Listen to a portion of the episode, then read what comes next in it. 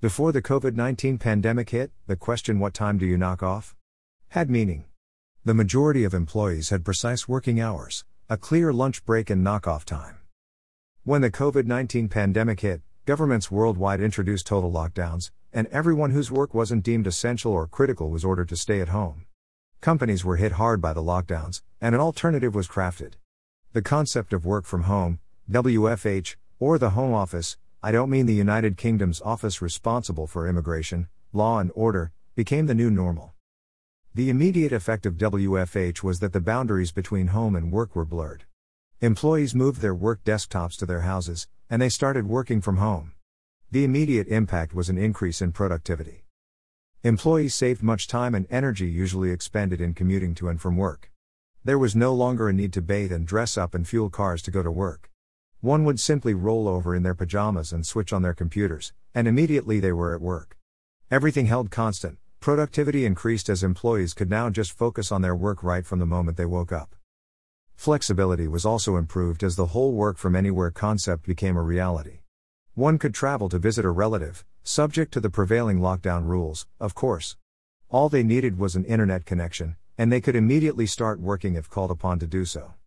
It was now also possible to take a call while driving, park at the nearest possible spot, open a laptop and start working. I am biased towards white collar employees here, of course. We were all excited by this new normal and really didn't mind as we figured the pandemic would blow over in a few months, and we would be back to normal. How wrong we were. As the coronavirus began making more mutations, the world realized that a return to normal was not coming anytime soon. Before the pandemic, when one logged off from work, they could reasonably forget about work and focus on the social side of their lives. Except in rare circumstances, it was unheard of to get a call from your boss on, say, a Friday night. However, because everyone was trapped at home, it became easier for bosses to call or email their subordinates with work related activities. Because the boss knew you were home and were pretty much online, there was no excuse. People were now working more hours than they would typically work during normal times. Well, for the large part, most didn't really mind because the work provided a welcome distraction from reading ghastly stories of the havoc being wreaked by COVID 19 across the world.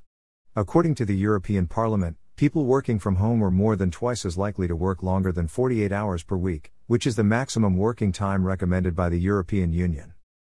Burnout has become a real issue as there really is no longer anything called working hours. Employees are now expected to be constantly online and willing to work. This has challenged existing labor regulations as now it seems there is a need for a right to be offline. Countries like Argentina, France, Italy, the Philippines, and Slovakia have introduced the right to be offline. For instance, if an employer sends an employee a work related email after working hours, they can be prosecuted. Legislators in the Netherlands are also working to introduce similar legislation.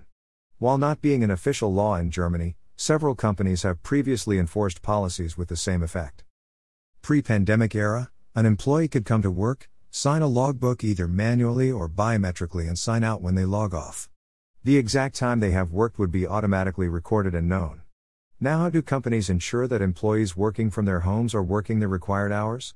Given data protection and privacy issues, putting some artificial intelligence applications to record hours worked might be questionable. Also, what if an employee is engaged in work that doesn't require them to be constantly on their computer, for example, where there is need for use of a book and pen for brainstorming before typing something on a computer?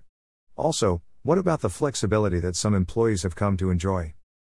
Will introducing a law that mandates them to work during working hours not take away the flexibility they had come to enjoy? Where do we draw the line between flexibility and protecting employees from overworking?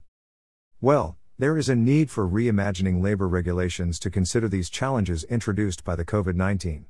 As the Greek philosopher, Heraclitus said, No man ever steps in the same river twice, for it's not the same river, and he is not the same man.